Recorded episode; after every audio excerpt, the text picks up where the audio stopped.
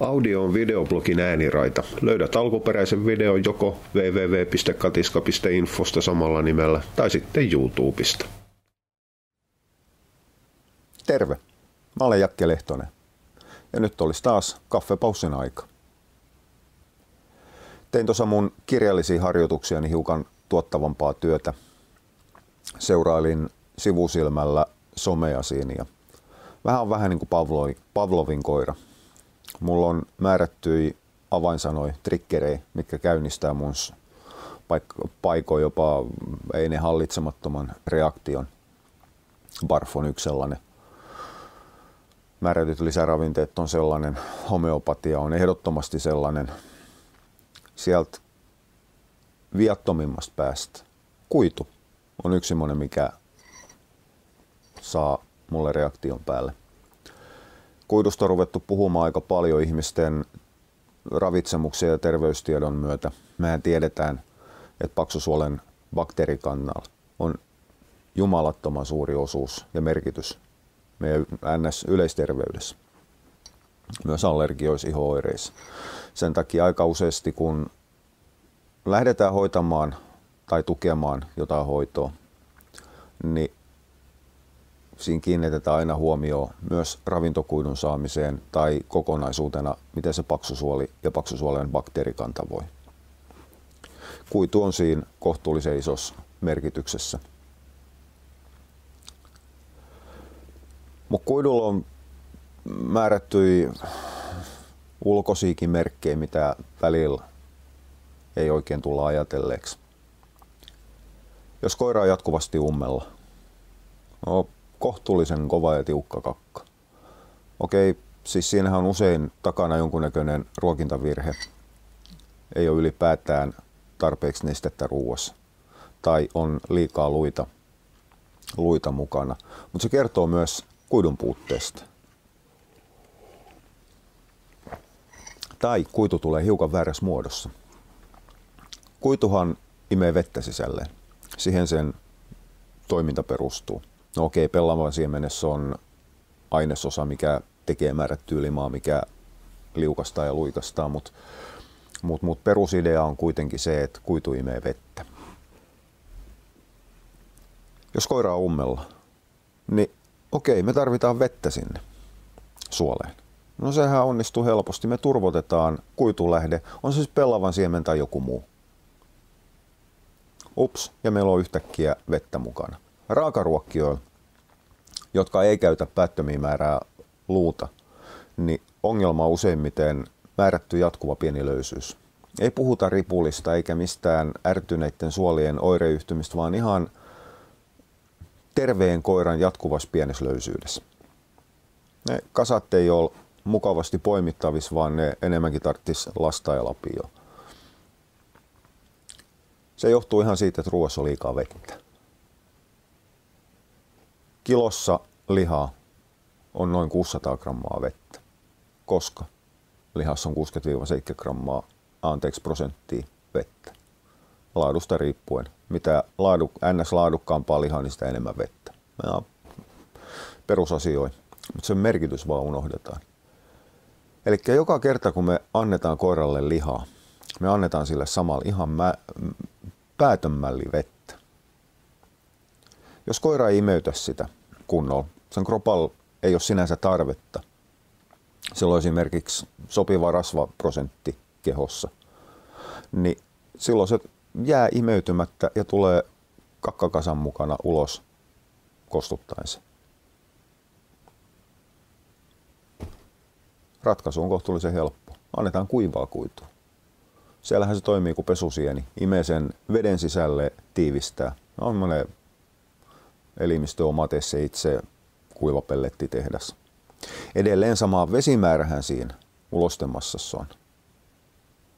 Mutta se on piilotettuna sinne, sinne, sinne kuidun sisään.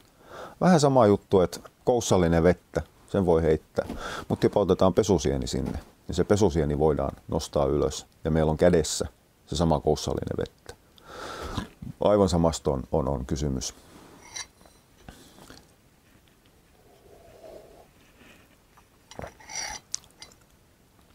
Sitten se toinen liian veden merkitys, liika pissiminen. Siihen on olemassa pari muutakin syytä, kuten esimerkiksi nopea aineenvaihdunta. Eli se kuin kovilla kierroksilla keho moottori käy samalla tapaa kuin auton tyhjäkäynti. Mitä kovempi tyhjäkäynti, sitä enemmän kuluu bensaa. Meillä mitä korkeampi aineenvaihdunta, mitä nopeampi aineenvaihdunta, sitä enemmän elimistö käyttää energiaa. Ulostehan ei kerro aineenvaihdunnassa, kertoo ruoansulatuksesta. Eli ero on suolen pinta, suoliston koko matka. Kaikki, mikä tapahtuu suolen sisällä, on ruoan sulatusta.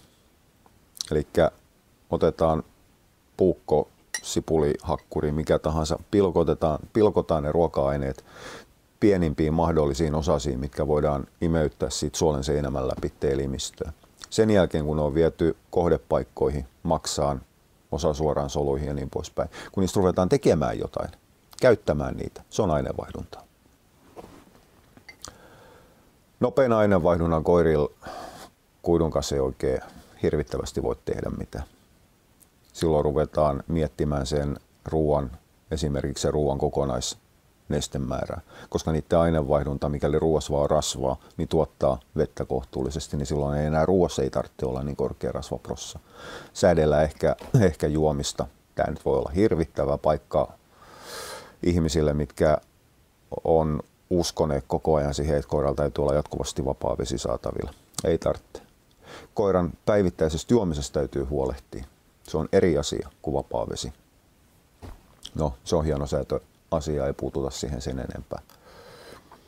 Mutta NS normaalin aineenvaihdunnan koirilla, milloin kropassa matala rasvaprossa, eli ne on hoikkii, usein lihaksikkai, paljon liikkuvia koiria.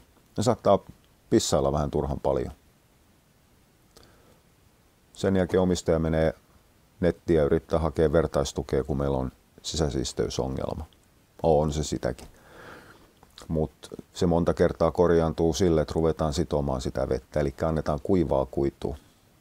Imee sen veden sisään, ei luovutakaan sitä kehoon, jolloin keho rupeaa elämään sillä pienemmällä määrällä jo imeytettyä vettä plus sillä vesimäärällä, mikä saadaan, kun rasvaa poltetaan kaloreiksi.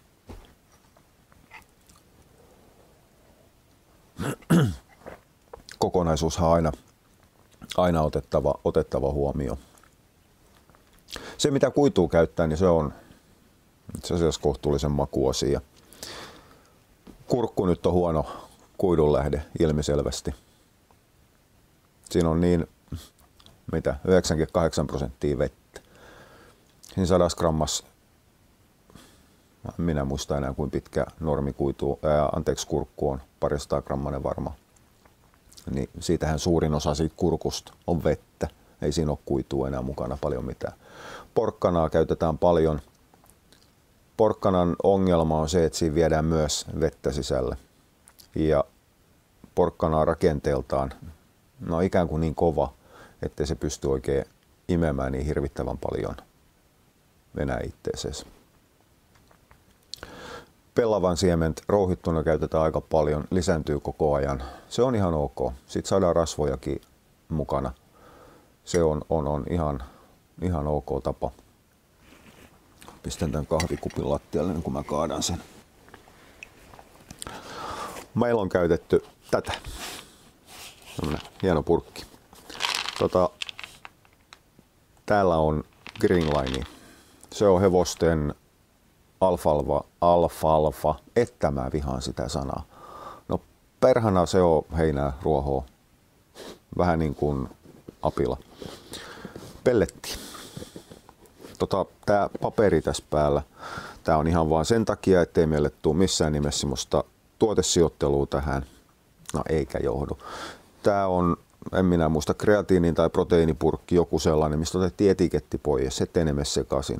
Jonka jälkeen siihen jäi liimapinta. Ja laiskoina ei jaksettu pestä siihen, niin vedettiin talouspaperi ympärillä, jolloin tämä erottuu muista, eikä sormet ota liimaan kiinni. Tämä on tämän näköistä tavaraa. Ups. No, mähän nyt sottaan. Tää turpoo kohtuullisen paljon. Heppa-ihmiset tietää. Jos sitä käyttää kuituna, niin sitä ei sit pistetä ihan hirvittävän paljon. Olikos mulla mittalusikka? Mittalusikka täällä. On. Tule nyt. Tämän kokoinen. Minä en tiedä paljon tähän menee. Ei silmät näe, vaan sitten on jossain. Meillä, meillä pienet eläimet, ihan pienet eläimet saa yhden tämmöisen. Sitten ne pienet normaalit koirat saa kaksi tämmöistä ja isot koirat saa kolme. Tieteellisesti laskettu määrä, no eikä ole. Pienet tarkoittaa meillä russelei, eli siinä 80 kilon paikkeissa. Ne saa suunnilleen tämän mitallisen Green Linea. Pienet ihan oikeat koirat tarkoittaa Greyhoundei narttuja, eli meillä 20-28 kilon välillä, 25 kilon välillä. Ne saa pari tämmöistä. Ja sitten isot koirat, eli urokset ja isot nartut, ollaan 30 kilossa ylitte, niin ne saa silloin aika useasti kolme tämmöistä. Silloin kun meillä on pelkkää lihaa käytössä, ei ole kuivamuona joukossa. Sitoo kohtuullisen hyvin nestettä. Meillä oli puhtauslihassa ihan selvä löysyysongelma.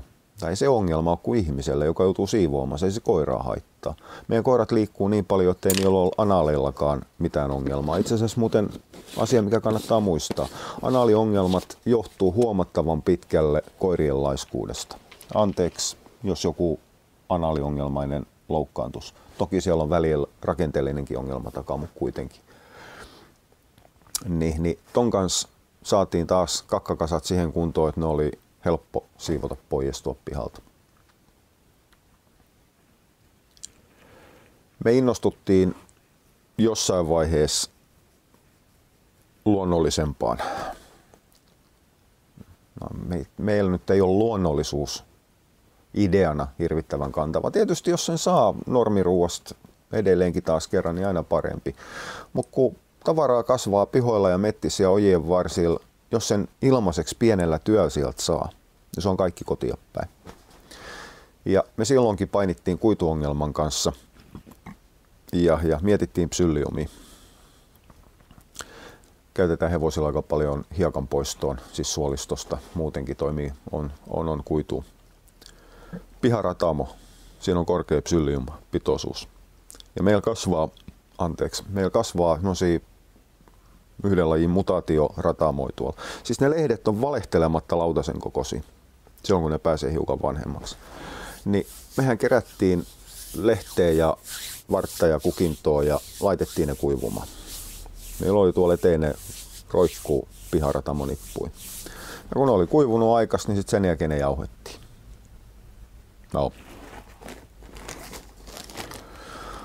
Sitten tulee tämän näköistä tavaraa.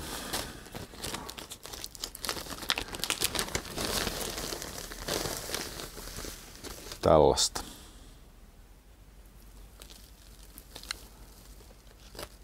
Toimii kuituna. On vaan pussukkana sellainen, että jos ulkomaanreissulle lähtee raakaruokkia, niin sanoisin, että tämän näköistä pussukkaa ei kannata ottaa mukaan, eikä ainakaan liimata siihen hymynaamaan kulmaan, koska tulli voi innostua ehkä vähän liikaa. On taika oreganoa mukana, vaikka kysymys on vaan kuidunlähteestä. Tämän ongelma oli se, että tässä on oikein hemmetin iso nippu piharatamo kun kasveissa on äkkiä se 80 prosenttia nestettä sisällä ja se kuivataan pois. Käytettiin mielellään, tai oltaisiin käytetty niin, niin nokkosta raudanlähteenä. Se oli siinä aikana, kun ei murehdittu bioaktiivisuuksia ja hyödynnettävyyksiä. Ongelmaksi tulee vaan se, että meidän 30 kilon greyhoundit, se rautalisä, mitä siihen aikaan uskottiin, että koira tarvitsee, niin olisi vaatinut per päivä per koira niin meille semmoinen kottikärryllinen nokkosta. Kyllähän meillä täällä niin paljon nokkosta olisi kasvanut, mutta me oltaisiin tehty enemmän kuin keskikokoinen heinänviljelijä niin töitä, että me oltaisiin saatu sen okkonen kuivaksi ja jauhettu pelkän rautallisen takia täysin päätöntä.